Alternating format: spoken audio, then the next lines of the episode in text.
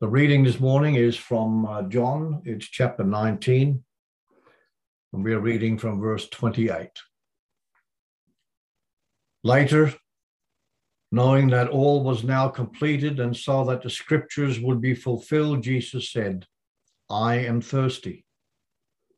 A jar of wine vinegar was there, so they soaked a sponge in it, put the sponge on a stalk of hyssop plant, and lifted it to the Jesus' lips. When he had received the drink, Jesus said, It is finished. With that, he bowed his head and gave up his spirit. Now, it was a day of preparation, and the next day was to be a special Sabbath. Because the Jews did not want the bodies left on the cross during the Sabbath, they asked Pilate to have the legs broken and the bodies taken down. The soldiers therefore came out and broke the legs of the first man who had been crucified with Jesus, and then those of the other. But when they came to Jesus and found that he was already dead, they did not break his legs. Instead, one of the soldiers pierced Jesus' side with a spear, bringing a sudden flow of blood and water. The man who saw it has given testimony, and his testimony is true. He knows what he tells is the truth, and he testifies so that you may also believe. These things happen so that the scripture will be fulfilled. Not one of his bones will be broken. And as another scripture says, they will look on the one they have pierced. That is the word of the Lord. Well, I guess the main focus we have today is where Jesus is telling us it is finished. By the end of this morning, you will also have a lingering question, a question that will require some deep personal evaluation of who you are and what your life is. You probably had expected a question, a challenge like this to arrive about around about this time anyway, we are now, after all, dealing with the death of the Son of God, and all for the eternal benefit of you. Let us pray that we may come to understand this deeply in our hearts. Let us pray together. Our loving Father, we do come before you to thank you. Our thanks goes out to you for more than we even can comprehend, Lord the love that is poured out on us through your Son, through his death on the cross. May this take true meaning in our hearts and may indeed change the way we live. We pray this in Jesus' name. Amen. Well, following on from last week's message, when we had a measly 30 words that spoke to the crucifixion of Jesus, yeah, in considering when all the details we had all about his uh, several trials and the beatings and the, the punishment that he suffered, we also recognize, of course, that the gospel writers would have given us and written down exactly what the Holy Spirit had given them to focus on, and of course, for a godly and a good reason.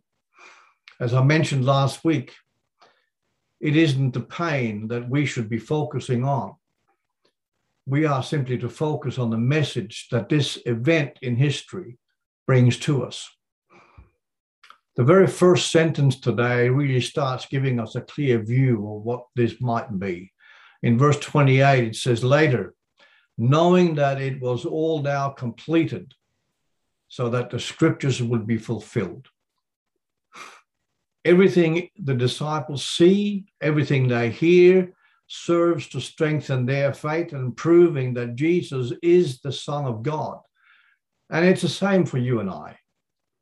Everything we learn from reading the gospel accounts of the Old Testament goes to prove to us that Jesus Christ is the one and the only Son of God.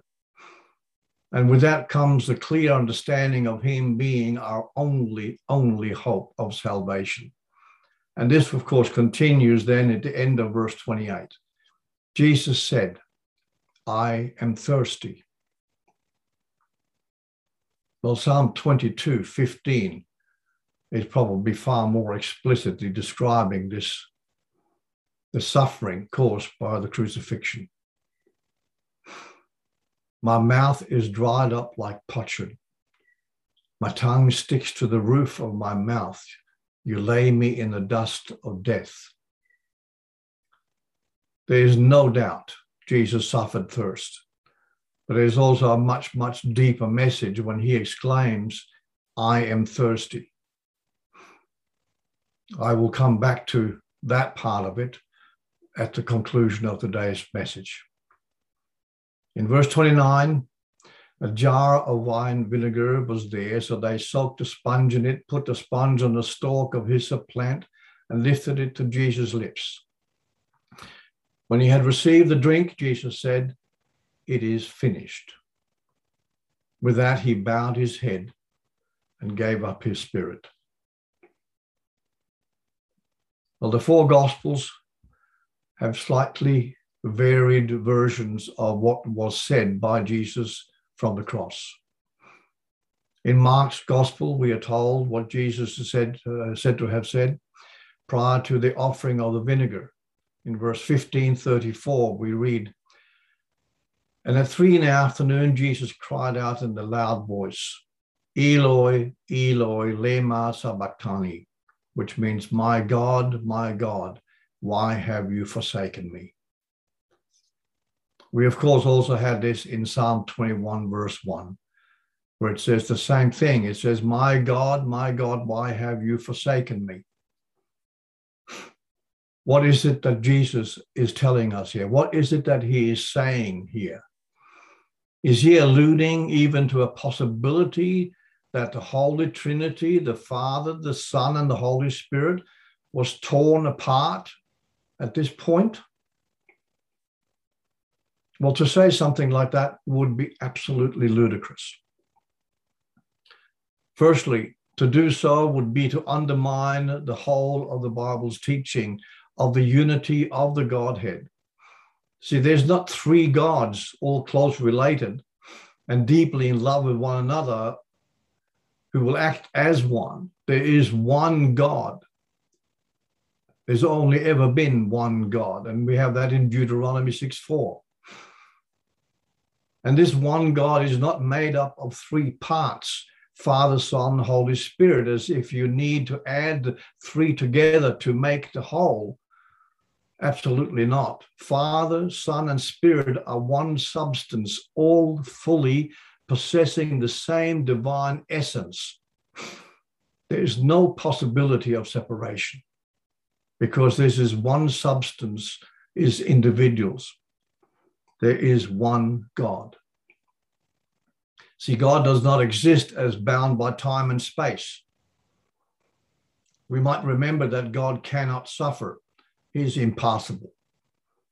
This is not straightforward to proof text this doctrine with just a few Bible verses that grows out of scripture teaching on God's unchangeable nature and his self sufficiency our brother Calvin wrote in the 1600s surely God does not have blood, does not suffer, cannot be touched with hands, nothing can harm him, nothing can diminish his joy, nothing can tear him apart. Thank God. So, what is this suffering then that we are talking about? The suffering described to us in Psalm 22 but we should never forget that Jesus was born as a man and will always be fully man. But he's also fully God. So it is the fully man that is here suffering. And that is fully man that is experiencing the separation from God when he now exclaims, Why have you forsaken me? That is the man, Jesus. Because we are flesh and blood, See, Jesus had to partake in the same flesh and blood in order that he might die for us. In his divine nature, he was impassible. His suffering had to be a human suffering, not just because God cannot suffer, but in order that he might justly represent you and me. This is also spoken of in Hebrew 2:14. Since the children have flesh and blood, he too shared in their humanity so that by his death he might break the power of him who holds the power of death, that is the devil. Jesus had to be made like us in order to make propitiation for us. It was his human nature that he endured the suffering necessary for our salvation. This suffering is still the suffering of the Son of God. There's no Jesus Christ, the man who is not God the Son. But it is important that we also understand that all his suffering, including his bearing of our wrath that we are, we are deserving of, his justice satisfying death is suffering according to his human nature. Let me reiterate there is no way that anything can tear apart the Trinity, the triune Godhead, but rather God the Son suffering in the flesh. Now, as John continued to write, it brings out further evidence as to the deity of the Lord Jesus Christ who had just died. In verse 31, we can read, Now it was a day of preparation, and the next day was to be a special Sabbath. Because the Jews did not want the bodies left on the cross during the Sabbath, they asked Pilate to have the legs broken and the bodies taken down. The soldiers therefore came and broke the legs of the first man who had been crucified with Jesus and then the other. But when they came to Jesus and found that he was already dead, they did not break his legs. Psalm 34, 19, 20 tells us the righteous person may have many troubles, but the Lord delivers him from them all. He protects all his bones. Not one of them will be broken. And another prophecy to add to the list. In verse 34, instead, one of the soldiers pierced Jesus' side with a spear, bringing a sudden flow of blood and water. The man who saw it has given testimony, and his testimony is true. He knows that he tells the truth and he testifies so that you also may believe. See, these things happened so that scriptures would be fulfilled. Not one of his bones will be broken. And as the other scripture says, they will look on the one they have pierced. Going to Zechariah in the Bible, Old Testament, verse 10 in chapter 12, confirms this for us. And I will pour out on the house of David and the inhabitants of Jerusalem a spirit of grace and supplication. They will look on me, the one they have pierced, and they will mourn for him as the mourn for an only child, and grieve bitterly for him as one grieves for a firstborn son. See, none of us should ever be in any doubt that Jesus is the true and only Son of God the Father. That he was born a man and lived and died so that we may have eternal life in him. How much have we individually pondered who Jesus is fully in our heart? And what does this, his life, what does his life mean to us? Well, there was a theologian born late 1800s, and a guy called Arthur Pink. Well, he had pondered all this in his heart. He wrote, While here on earth, the Lord Jesus gave full proof of his deity. He spoke with divine wisdom. He acted in divine holiness. He exhibited divine powers and love. He moved men's hearts and compelled men's wills.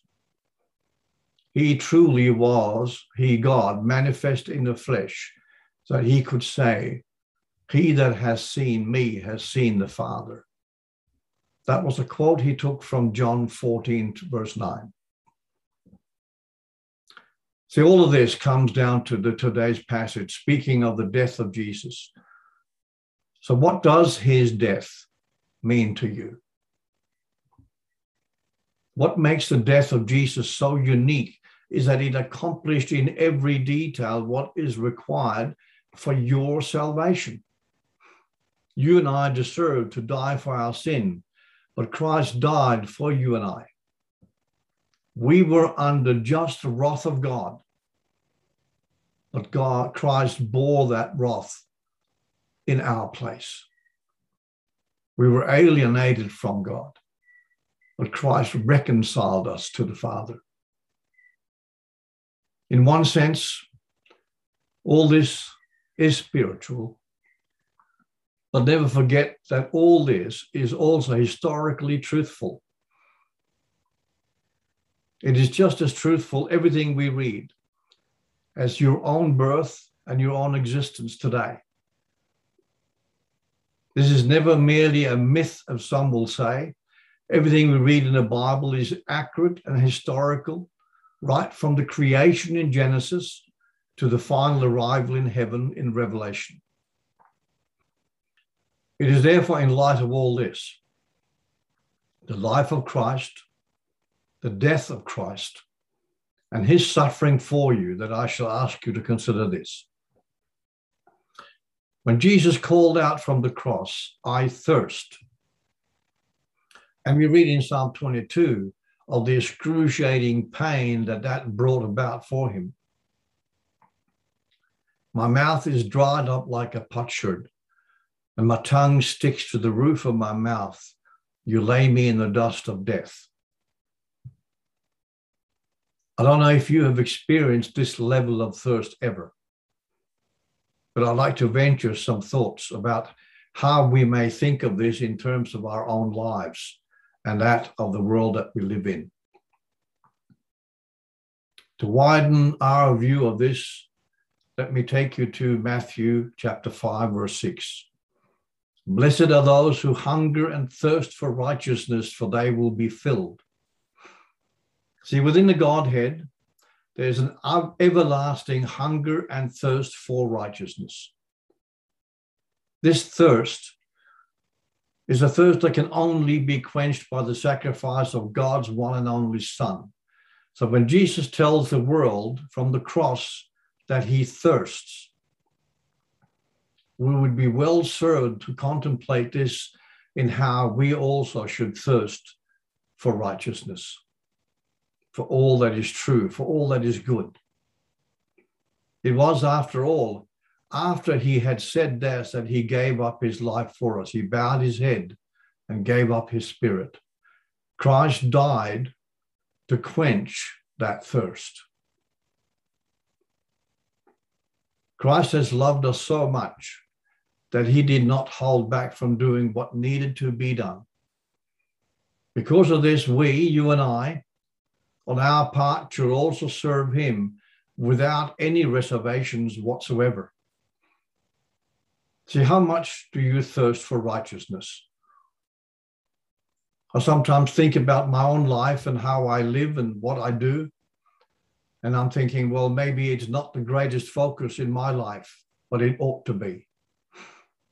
Jesus could rightfully exclaim, It is finished, knowing full well he had accomplished everything in detail, all the things that the Father had asked of him.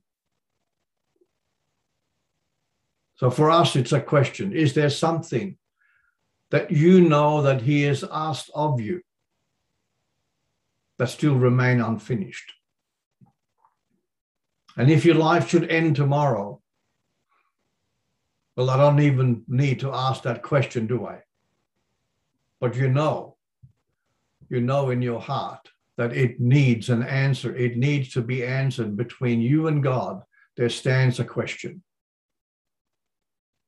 All we can ever ask is, may the Lord, in his mercy and grace, provide us all with everything we need to complete the task and finish the race.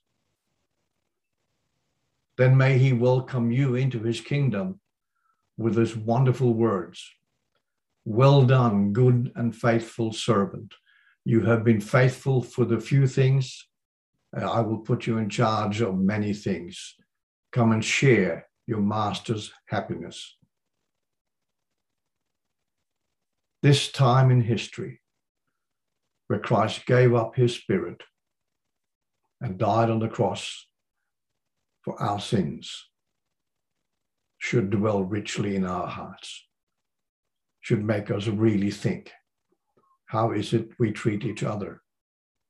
How is it that we take his gospel? Do we share it? Do we love it? Do we do the things that he asked of us? These are things that needs to be answered. May he guide you and bless you. Amen.